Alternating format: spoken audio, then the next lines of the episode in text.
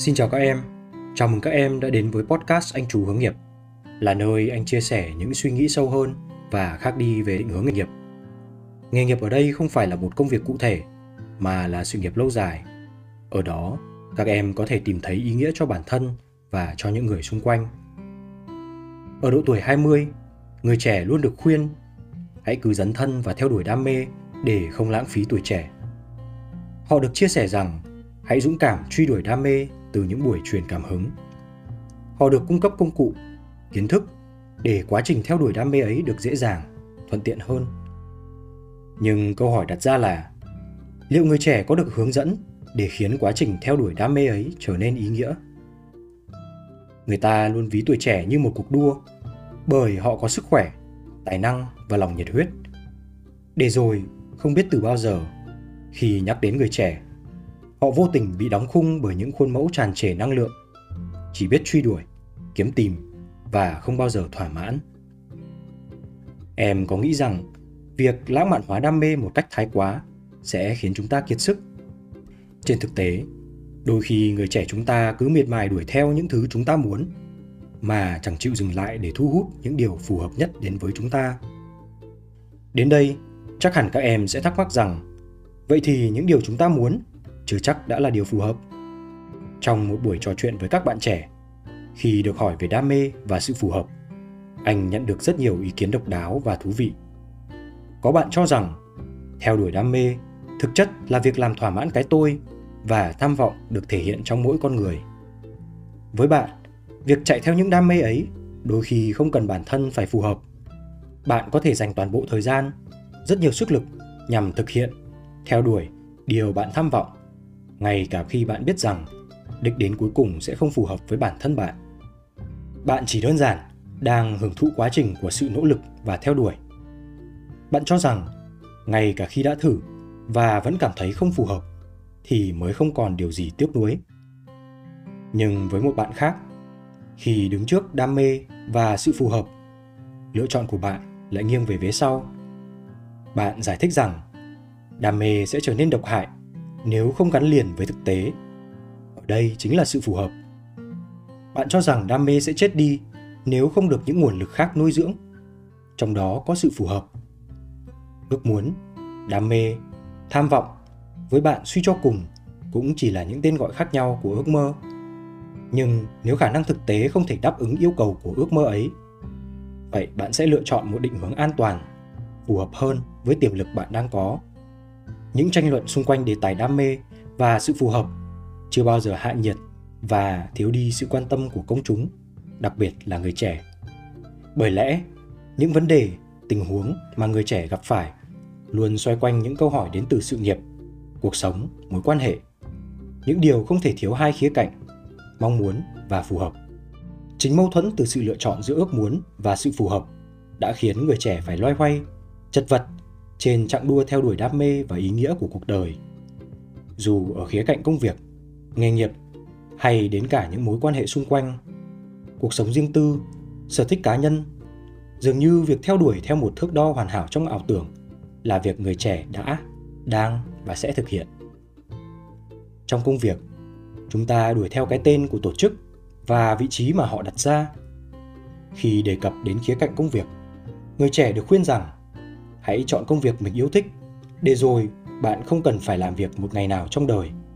Với người trẻ, công việc yêu thích lúc này đi liền với đam mê, tham vọng, tiền lương và những mối quan hệ công việc giá trị.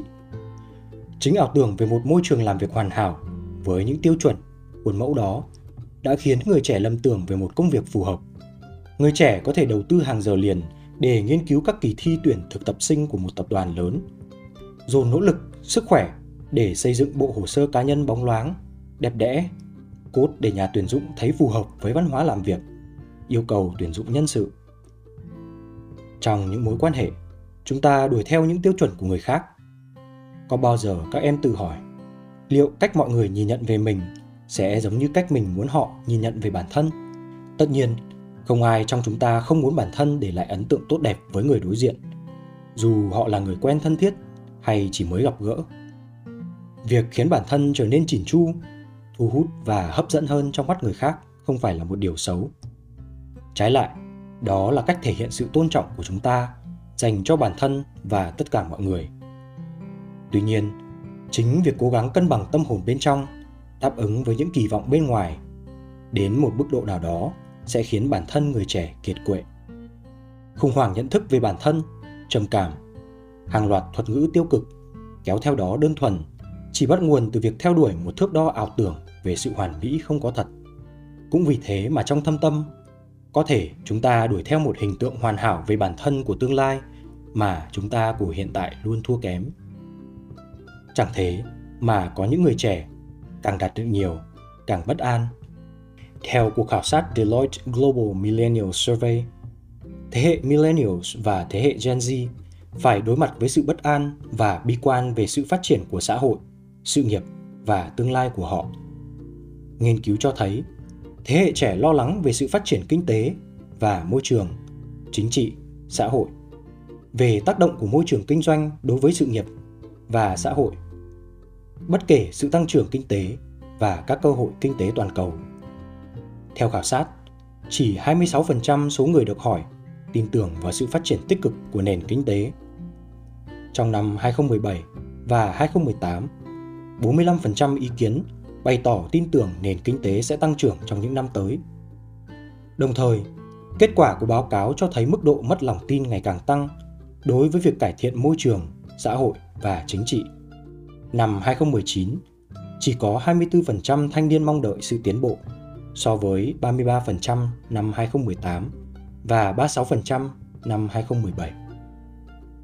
Theo định nghĩa của Hiệp hội Tâm lý học Mỹ APA, sự bất an chính là cảm giác thiếu sót, thiếu tự tin về khả năng giải quyết vấn đề, không có sự chắc chắn và nỗi lo lắng về những mục tiêu, khả năng của bản thân hay những mối quan hệ. Định nghĩa phức tạp là vậy, nhưng thực tế, chúng ta không cần thuộc lòng định nghĩa đó để cảm thấy bất an. Ngày còn đi học, chúng ta có thể bất an khi biết người bạn ngồi cạnh đã điểm tuyệt đối trong khi chúng ta chỉ thiếu mất 0,5 điểm nữa để tròn 9 điểm chẳng hạn.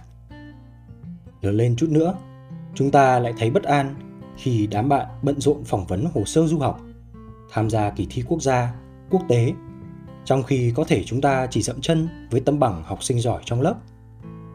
Đến kỳ thực tập, Nỗi bất an đó vẫn còn khi chúng ta nhận được tin bạn bè đã trở thành thực tập sinh trong Big Four, top các tập đoàn lớn. Dường như nỗi bất an tỷ lệ thuận với sự trưởng thành. Càng lớn, càng trải nghiệm, nỗi lo lắng và sự bất an càng nhân rộng.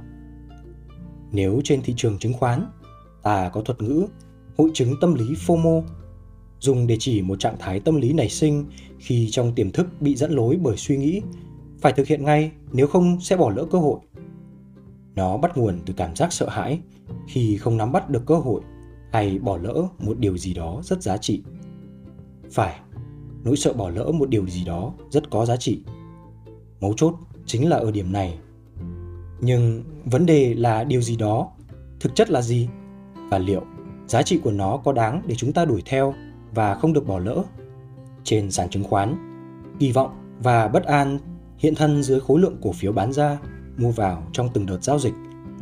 Nhưng trong cuộc sống, FOMO đôi khi lại không có những dấu hiệu rõ ràng và dễ nhận biết. FOMO hay nỗi lo lắng, bất an, trung quỳ vẫn có nguồn gốc từ sự tiệm cận hoàn hảo theo mức cực đoan. Nhưng cũng như cách gọi, tiệm cận, chúng ta không cách nào đạt được đến mức độ hoàn hảo một cách trọn vẹn.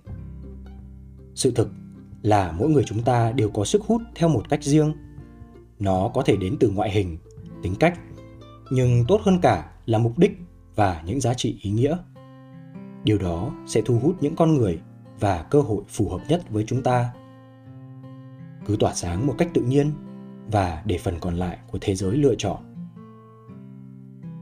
anh hy vọng rằng tập podcast này đã giúp các em hiểu hơn giá trị cá nhân và có quyết định đúng đắn khi phải lựa chọn giữa việc theo đuổi hay dừng lại để thu hút. Cuối cùng, nếu cảm thấy nội dung này có ích thì các em hãy chia sẻ cho bạn bè và người thân của mình. Cũng như đừng quên like và subscribe kênh Anh Chú Hướng Nghiệp trên các nền tảng podcast, YouTube và TikTok nhé. Chúc các em có một cuối tuần vui vẻ và bình an.